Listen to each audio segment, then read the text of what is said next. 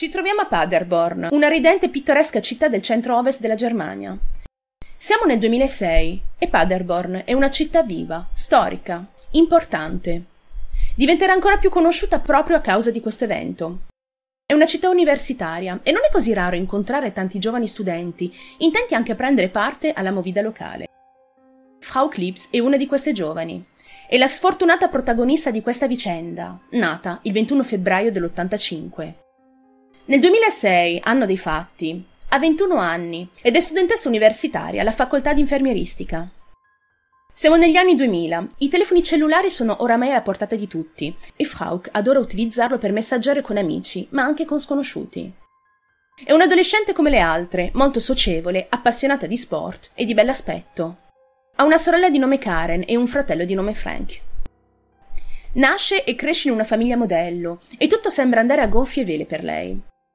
Termina con successo gli studi e ottiene il diploma con grande soddisfazione e con ottimi risultati.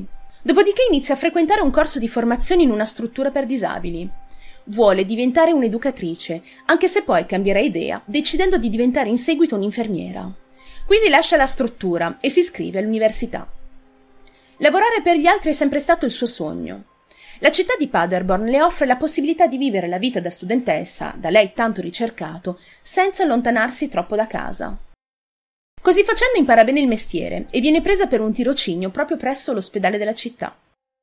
Ma non ha tanti soldi, non proviene da una famiglia benestante, quindi Frauke decide saggiamente di risparmiare del denaro e affitta un alloggio in comune col suo ex fidanzato, un tale di nome Chris. Su Chris non si hanno molte informazioni. Si dice che nonostante la separazione aveva un buon rapporto con Frauke. I due sono quindi rimasti in buoni termini e la convivenza non era affatto una cosa perturbante e non era un problema per loro. Anche Chris frequenta la stessa università di Frauke. Non è riportato però che percorso di studi il ragazzo facesse. Comunque, i due vivono bene e in serenità, hanno i loro amici ed escono di tanto in tanto la sera. Frauke ha un futuro brillante davanti a sé e una carriera ben definita e ben proiettata. Tutto questo però termina una maledetta sera, una sera che sembrava come tante altre. Una sera in cui non doveva succedere nulla di grave, niente di così orribile. Nulla lo faceva presagire. È il 20 giugno 2006, un martedì sera. Il caldo si sente e anima gli istinti del 10% della popolazione di Paderborn, gli studenti. La movida procede, i locali si riempiono, c'è aria di festa e di emozione pura. Inoltre, in quella apparente spensierata sera di giugno, giocano le squadre di calcio Inghilterra e Svezia. I tifosi sono carichi, gli ultra esultano nei locali, brindano e imprecano. Molti sono rimasti nei pub, altri vedono la partita da casa con gli amici e alcuni locali mettono addirittura gli schermi fuori per farti fare tutti presenti. Nota da ricordare. Il 2006 è l'anno in cui l'Italia ha vinto i mondiali, sconfitte che i francesi brucia ancora. In quel clima di pura euforia, Frauke è al pub irlandese Oud Triangle, nella Library Gallery di Paderborn, insieme ai suoi amici. Guardano tutti la partita tra una birra e l'altra, ma il tempo passa e il cellulare di Frauke, un Nokia grigio modello 6230, si scarica la batteria. Aveva passato alcuni momenti della serata a messaggiare come era solita fare e ritrovandosi con la batteria scarica, chiede ad uno dei suoi amici se le può prestare la sua di batteria. Per farvi tornare di nuovo indietro nel tempo, nel 2006 quei Nokia erano molto diffusi e le batterie erano estremamente compatibili tra di loro, quindi molto facili da intercambiare. Ma tornando a quella sera, l'amico accetta e le passa la sua di batteria. Si fanno le 23. Per Frauke è ora di andare. Restituisce la batteria all'amico e rimette quella scarica nel suo. Con poco più di 5 euro in tasca, saluta tutti, ringrazia l'amico per il prestito e se ne torna a casa. Quei ragazzi sono ufficialmente le ultime persone ad aver visto Frauke Lips quella sera. Ma passa altro tempo. All'una meno dieci di notte, il suo ex fidanzato e conquilino Chris riceve un sms proprio da Frauke, dicendogli che avrebbe ritardato quella sera, ma che aveva intenzione di tornare a casa. In effetti tra il pub e l'alloggio in cui i due abitano c'è una distanza di un chilometro e mezzo, quindi per percorrere quella distanza avrebbe impiegato non meno di 15 minuti. Gli amici del pub confermano che il suo portafogli non conteneva più di 5 euro, quindi è da escludere la possibilità che abbia prenotato un taxi o preso addirittura un mezzo pubblico. Quella sera Frauke torna a casa a piedi, o almeno così si credeva. In tutto questo Chris non è affatto tranquillo. Non è da Frauke ritardare così tanto. Non è proprio da lei ritardare. L'ex fidanzato allora cerca di non andare nel panico, almeno non subito. Non è più la sua ragazza, e questo lo aveva capito già da tempo, ma non può fare a meno di preoccuparsi. E faceva bene. Trascorsa la notte, al mattino seguente, Frauke non è ancora rientrata. Chris la cerca, ma non la trova da nessuna parte. A quel punto è evidente che le è successo qualcosa, e allora decide di fare la cosa più saggia chiamare la sua famiglia per denunciare la scomparsa di Frauke, raccontando tutto, nei minimi particolari. Quella sera Chris, però, non sapeva che il cellulare di Frauke fosse scarico, né che avesse soldi con sé. Ma noi lo sappiamo. Quindi come ha fatto Frauke a scrivere quel famoso messaggio se non aveva più batteria sul suo cellulare? Vengono allertati tutti gli amici, conoscenti, colleghi di università e di tirocinio. Il panico si diffonde e l'allarme viene lanciato. L'intera famiglia Lips e l'ex fidanzato, il primo a preoccuparsi dell'assenza di Frauke, non fanno altro che porsi la stessa pesante, tenebrosa domanda. Dov'è finita Frauke? In un primo tempo è normale pensare al peggio, specialmente quando non si hanno tracce o piste da seguire. Forse si è allontanata da sola. O forse qualcuno, o più di uno, l'hanno sequestrata. In effetti il messaggio inviato fa presagire qualcosa di buono, di innocente, come se fosse andata a dormire da qualche amico. Si indaga allora sulla provenienza di quel famigerato messaggio e la polizia scopre che l'SMS è stato inviato da Nieim, una piccola città a circa 35 km a nord-est di Paderborn. Scusate le pronunce, ma qui si fa come si può. I dubbi fioccano come funghi. Cosa ci faceva Nieim? Era davvero lì? Qualcuno la stava trattenendo contro la sua volontà, forse? Gli inquirenti prendono in esame quest'ultima supposizione perché risulta evidente che ci fosse qualcosa di strano in tutto questo. E si sarebbe continuato ad andare di ipotesi in ipotesi se la stessa Frauke non si fosse fatta nuovamente sentire. Le informazioni che si trovano su questo secondo contatto di Frauke sono diverse. Una fonte afferma che è avvenuto la sera successiva alla sua scomparsa, quindi il 21 giugno, ma secondo un'altra fonte viene invece riportato che si sia fatta viva il 22 giugno, quindi due giorni dopo la sparizione. Ciò che è certo però è l'orario, 22.25, sempre di sera. Quello che dice Frauke in questa telefonata non è così diverso da quello che aveva scritto quella fatidica sera. Informa tutti che sta bene, che i suoi genitori devono sapere che è tutto ok e che non c'è nulla per cui preoccuparsi. Anche questa volta dice che sarebbe tornata a casa molto presto. Al telefono, però, la voce di Frauke è diversa dal solito. È Chris ad aver ricevuto questa prima chiamata e lui afferma di come fosse stranito dal comportamento dell'ex ragazza. Non era la Frauke che conosceva. Quelle parole, poi, così ripetitive, incisive, tutte quelle rassicurazioni, non sono proprio da lei. Nota quanto sia palese che ci sia qualcosa di orribile, ma non ha avuto il tempo di chiederle dove si trovasse. La ragazza ha già riattaccato. La polizia comunque rintraccia anche il luogo di questa chiamata, Ovelhof, sempre nel distretto di Paderborn. Si indaga nei luoghi rintracciati, ma non si trova alcuna traccia di Frauke. Il 23 giugno del 2006, il giorno dopo ancora, Chris riceve un nuovo sms dalla ragazza, l'ennesimo, in cui Frauke afferma di stare bene e che sarebbe tornata a casa da lì a poco. Viene scoperto un nuovo posto da cui proviene il messaggio, Paderborn Doeren. A regalare ancora più speranze è la notizia che anche il fratello di Frauke, Frank, riceve lo stesso messaggio inviato a Chris e lui non ci pensa due volte a chiamare immediatamente la sua sorellina. Il telefono prende, squilla, risponde proprio lei. La chiamata è breve e Frauke è estremamente sintetica. Frank la ricopre di domande, chiedendole dove si trovasse, se stesse veramente bene e che cosa stava succedendo. Ma Frauke ribatte con il solito copione, come se qualcuno la costringesse a ripetere, in modo atono, le solite cose. Sto bene. Di alla mamma e a papà che sto bene. Tornerò presto. Non posso dirti dove sono. Un'altra indagine a Paderborn, Doeren, riporta un nulla di fatto. Tra il 24 e il 25 giugno dello stesso anno, Frauke contatta spesso Chris e Frank. Non sono mai stati resi noti i dialoghi che ebbero durante queste telefonate e scambi di messaggi, ma ciò che è confermata è la provenienza di entrambi i luoghi di contatto. Ancora una volta, diversi. Il 24 la provenienza è Paderborn Moekelo, Moekelo mentre il 25 è Paderborn Berliner.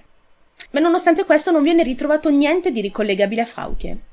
Sembra sempre più un fantasma che si sposta di luogo in luogo, impossibile da vedere. O meglio, questo è quello che i suoi probabili aguzzini stanno cercando di far credere. Il problema è che ci stanno riuscendo. I poliziotti non riescono a ritrovarla. Il 27 giugno Frauke chiama nuovamente Chris e l'intera conversazione, questa volta, viene riportata successivamente dai giornali. Ci sono il fratello Frank e la sorella Karen lì con lui. E Chris mette in viva voce la chiamata in modo che tutti possano sentire. Anche questa volta il luogo è stato rintracciato. Paderborn Benhauser Feld. I tedeschi in sudore in questo video. Questo è ciò che viene detto nella telefonata. Frauke? Anche Karen è qui. Ci sono anche le mamma e papà? No, sono già andati via. Ehi, aspetta, metto il viva voce. Karen è con te? Sì. Vorrei parlare con lei, per favore. Ciao, Frauke, come stai? Per favore, non chiedere. Sei stanca? Sembri così stanca. Sì, ti prego, di a tutti che li amo davvero tanto. Quando torni a casa? Devo riagganciare. Per favore dai il telefono a Chris. Devi dirmi dove sei. Non posso farlo. Sei tenuta prigioniera? No, no. Chi è con te? Non posso dirtelo. Hai incontrato qualche altro ragazzo? Sai che non starei mai lontana da casa per una settimana solo per colpa di un ragazzo. Sai chi sono. Ma ora devo andare. Quando chiamerai di nuovo? Non ne sono sicura. Per favore, chiamaci ogni giorno. Sì, lo farò. Ciao per ora. Ma quella però fu l'ultima chiamata di Frauke Lips. Un silenzio angosciante si fa strada tra il tempo che passa. Le vite di tutte le persone, familiari e non, che conoscono Frauke, vengono distrutte dal dolore di non sapere più nulla. Le ricerche nei luoghi rintracciati dopo le chiamate non hanno permesso di andare avanti con le indagini. Un vero e proprio buco nell'acqua. Purtroppo viene distinto pensare che qualcosa di terribile le sia accaduto. Quel silenzio non ha nulla di naturale, così come la sua scomparsa. E pochi mesi dopo, questi macabri pensieri trovano fondamento. È la mattina del 4 ottobre 2006, quattro mesi dopo la scomparsa di Frauke. Nella zona boscosa vicino a Lichtenau, un cacciatore si alza ed esce di casa per la sua battuta di caccia giornaliera, uomo di cui non se ne conosce l'identità. Lui cammina tra la natura, seguito dai suoi fedeli segugi, il suo più fedele fucile, e con gli occhi bene aperti va alla ricerca di qualche preda. Tra l'altro quella zona boschiva è chiamata dai locali Totengrund, ovvero terra morta. La macabra ironia di questo nome risulterà perfettamente conforme con quello che il cacciatore troverà da lì a poco. L'uomo ad un certo punto viene attratto da un qualcosa di strano. Vicino ad un albero si trovano i resti di indumenti deteriorati dalle intemperie. Ma non solo. Lì trova anche un corpo. Questo è ridotto oramai a più ossa che pelle, rannicchiato e privo di vita. Il cacciatore non crede ai suoi occhi, si avvicina per constatare quello che i suoi pensieri stavano elaborando. Ebbene sì, è proprio il corpo di una ragazza, probabilmente deceduta da tempo. Allora chiama immediatamente la polizia, la quale non perde tempo ad arrivare e a portare via i resti di quella persona. Fanno analizzare subito il corpo, per verificare l'identità. E lì la terribile sentenza. Si tratta proprio di Frauke Lips, o meglio di quello che ne rimane della giovane. Il corpo è stato ritrovato con gli abiti che indossava il giorno della sua scomparsa. Questo fa subito pensare ad un effettivo rapimento, lasciando subito da parte l'idea di un allontanamento volontario. Constatato quanto di più orribile si poteva pensare, viene fuori che il suo cellulare, la borsetta, il portafogli e l'orologio da polso non ci sono più. A peggiorare il tutto, l'impossibilità di stabilire l'ora e la causa della morte, proprio per colpa delle condizioni in cui riversa il corpo, fin troppo decomposto e quasi impossibile da analizzare. La famiglia, informata di questo ritrovamento, conferma l'identità del cadavere e cade in un silenzio mediatico assolutamente comprensibile. Possiamo solo immaginare cosa i fratelli e l'ex fidanzato Chris abbiano provato alla vista di quei resti e alle lacrime amare che avranno solcato i loro tristi volti. Le indagini almeno partono spedite, spedite come lo sono state al momento in cui Frauke era viva e pareva trovarsi in più luoghi diversi. Si iniziano con le prime ipotesi. Viene confermato che il luogo in cui è stato ritrovato il corpo non è il luogo in cui è stata uccisa. Non sono state rinvenute tracce di DNA, impronte o oggetti di alcun tipo. Inoltre Frauke era stata probabilmente tenuta prigioniera nell'area di Nieheim, dove era stato rintracciato il primo messaggio dal suo telefono, e le altre chiamate erano state fatte un po' dappertutto, soprattutto per disorientare la polizia e non permettere che la ragazza fosse ritrovata. Sembrano ipotesi valide, ma non sono sufficienti. Non si riesce a trovare alcun movente per questo strano delitto. Ma chi avrebbe mai potuto rapire e uccidere Frauke? E per quale motivo poi? C'è da dire comunque che quello che hanno fatto gli inquirenti ha dell'incredibile, considerati i soliti tempi d'attesa delle indagini. Sentite bene, sono state interrogate in totale 900 persone dalla polizia. Non si sa molto di questi 900 interrogati e non viene detto da nessuna parte da dove avessero preso questo numero di persone. Ma chi sono questi 900 sconosciuti? Non è certo una cifra da poco. Si può ipotizzare che fossero tutte persone già sospettate di qualcosa, forse indagati per reati simili in tutta la Germania. Sta di fatto che questi 900 vengono poi ridotti a 5 sospetti. Ma tutti e cinque però avevano degli alibi solidi e quindi tutte le indagini nei loro confronti sono state abbandonate. Nonostante questo lavoro immenso, ancora nulla. Si fanno ulteriori ipotesi, sperando di arrivare da qualche parte, la polizia suppone allora che Frauke, quella tragica sera, avesse visto qualcuno che conosceva e forse fosse salita in auto proprio con questo individuo. Forse si trattava di una conoscenza virtuale, dato che Frauke era solita messaggiare anche con sconosciuti. Forse un nuovo fidanzato, un probabile amico intimo. Ciò entrerebbe in contrasto, però, con le parole di Frauke durante l'ultima chiamata. Ma chi può dire che in quel momento stesse dicendo la verità? Dopotutto è stata ritrovata senza vita, quindi qualcuno deve per forza averle fatto del male, spinto da chissà quali motivi. Forse un rifiuto di lei? Chi può dirlo? Secondo un'altra ipotesi, Frauke forse non conosceva questo presunto rapitore, che l'avesse rapita con l'inganno o con la forza. Quel che è certo però è che il suo o i suoi rapitori si sono spostati di zona in zona al fine di depistare le indagini. Ma per quanto questa sembrerebbe l'ipotesi più verosimile, sarebbe stato davvero rischioso per i rapitori spostarsi con la vittima così velocemente da un luogo all'altro. Qualcuno avrebbe sicuramente notato tutti questi movimenti o addirittura riconosciuto Frauke. Forse i messaggi inviati da Frauke potrebbero essere stati mandati dagli stessi rapitori e non dalla ragazza. Fatta eccezione ovviamente per le chiamate perché si sentiva chiaramente la voce della ragazza. Ma soprattutto, qual era lo scopo di questo giochetto sadico? Perché costringere Frauke a fare tutte quelle chiamate alla sua famiglia e costringerla forse anche a inviare gli sms? Tutto questo per poi ucciderla. Troppe congetture che non trovano conferma o fondamento da nessuna parte, nonostante la loro plausibilità. E nonostante gli interrogatori fatti in precedenza, tutto sembra perduto. Il caso si eclissa e non si hanno più notizie. La verità, forse, è perduta per sempre. Questo almeno fino al 2017, ben 11 anni dopo i fatti. Forse una speranza c'è ancora. Una coppia problematica, Wilfried e la sua ex moglie Angelica, vengono arrestati a Oxter, a 22 km da Nieheim, il primo luogo in cui Frauke ha contattato la sua famiglia.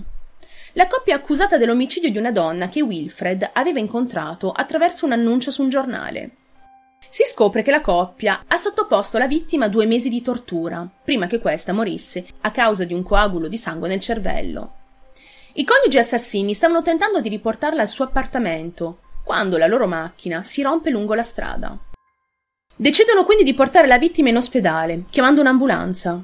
Una mossa poco furba, perché il personale dell'ospedale, vedendo le ferite inflitte a quella povera donna, non ci pensa due volte a chiamare la polizia.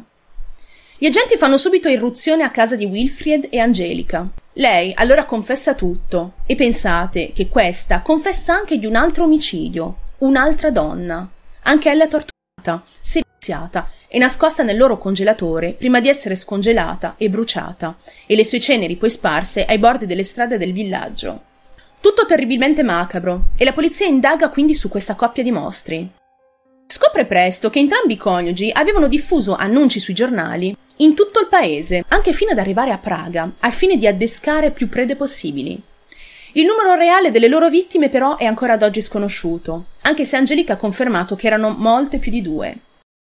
Dopo due anni di processo, la coppia è stata condannata per i loro crimini. Wilfried è stato condannato ad 11 anni in un reparto psichiatrico, mentre Angelica è stata condannata a 13 anni di carcere. Ma cosa ha tutto questo a che fare con Frauke? Solo la vicinanza con Nieim? In effetti sì. Risulta talmente evidente il sospetto che questa coppia, essendo così vicina a quel luogo rintracciato per la prima volta, e così terribilmente coerente con tutte le supposizioni fatte, sia responsabile della morte della ragazza. E date anche le numerose vittime che hanno perso la vita nella casa dei coniugi, non è così improbabile pensare che Frauke fosse stata una delle tante ragazze che in quella casa hanno perso la vita. Forse anche Frauke è stata una preda tra le molte addescate da questi due predatori. Ma probabilmente questo non lo sapremo mai. Non sapremo mai se sia accaduta preda di Wilfried e Angelica, anche perché i due ex coniugi non hanno mai ammesso di avere qualcosa a che fare con questo crimine. Dopo tutto quello di cui abbiamo parlato, si sa poco o nulla sulle condizioni della famiglia della vittima. Non è difficile immaginare il loro estremo dolore, anche solo pensare che Frauke possa essere una delle tante vittime di Wilfried e Angelica. La verità è ancora lontana ed è frustrante il non sapere nient'altro. Il caso poi ha suscitato un notevole interesse a livello nazionale, al punto di essere presentato in un programma televisivo chiamato Aktenzeichen XY ungelöst. Ecco questo. Ma ad oggi, a distanza di troppi anni, non si hanno ulteriori aggiornamenti. E per il momento, questa è la fine della triste storia di Frauke Lips, la ragazza tedesca scomparsa nel nulla.